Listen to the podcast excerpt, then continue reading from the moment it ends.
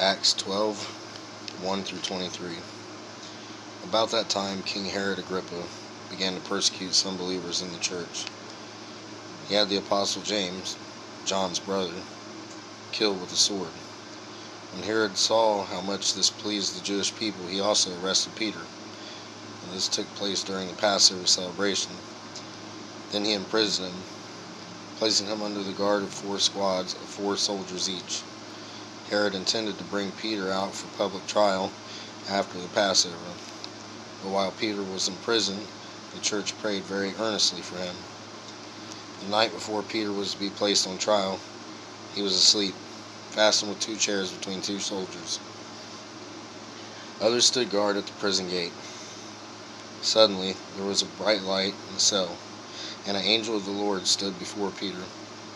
The angel struck him on the side to awake him and said, "Quick, get up." And the chains fell off his wrists. Then the angel told him, "Get dressed and put on your sandals," and he did. "Now, put on your coat and follow me," the angel ordered. So Peter left the cell, following the angel. But all the time he thought it was a vision. He didn't realize it was actually happening. They passed the first and second guard posts and came to the iron gate leading to the city, and this opened for them all by itself. So they passed through and started walking down the street, and then the angel suddenly left him. Peter finally came to his senses. "It's really true," he said. "The Lord has sent his angel and saved me from Herod and from what the Jewish leaders had planned to do to me." When he realized this, he went to the home of Mary, the mother of John, Mark, where many were gathered for prayer. He knocked at the door in the gate, and a servant girl named Rhonda came to open it. When she recognized Peter's voice, she was so overjoyed that instead of opening the door, she ran back inside and told everyone, "Peter is standing at the door."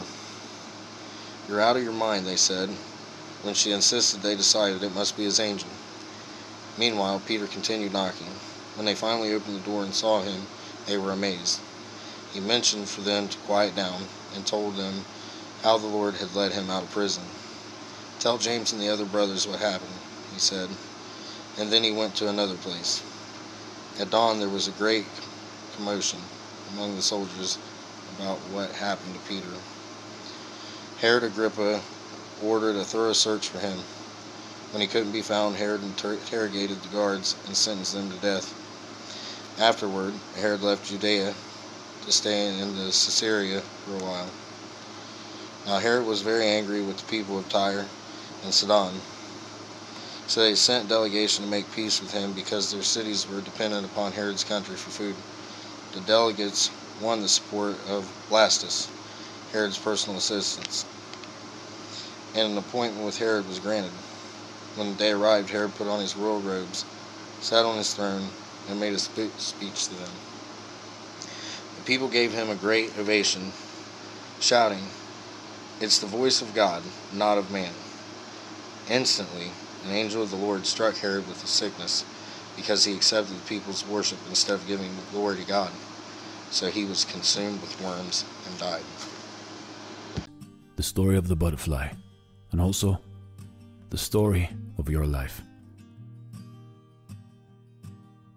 Once upon a time, a man found a butterfly that was starting to hatch from its cocoon. He sat down and watched the butterfly for hours as it struggled to force itself through a tiny hole. Then it suddenly stopped making progress and looked like it was stuck. Therefore, the man decided to help the butterfly out. He took a pair of scissors and cut off the remaining bit of the cocoon. The butterfly then emerged easily, although it had a swollen body and small, shriveled wings. The man thought nothing of it, and he sat there, waiting for the wings to enlarge to support the butterfly. However, that never happened. The butterfly spent the rest of its life unable to fly, crawling around with small wings and a swollen body. Despite the man's kind heart, he didn't understand that the restricting cocoon and the struggle needed by the butterfly to get itself through the small hole were nature's way of forcing fluid from the body of the butterfly into its wings to prepare itself for flying once it was free. You see, in life, in your life, your struggles help to develop your strengths. If you never struggle, you will never grow and get stronger. And so it's important for all of us to tackle challenges on our own sometimes and not rely on help from others all the time. Go out there, go your own way, go challenge your own obstacle,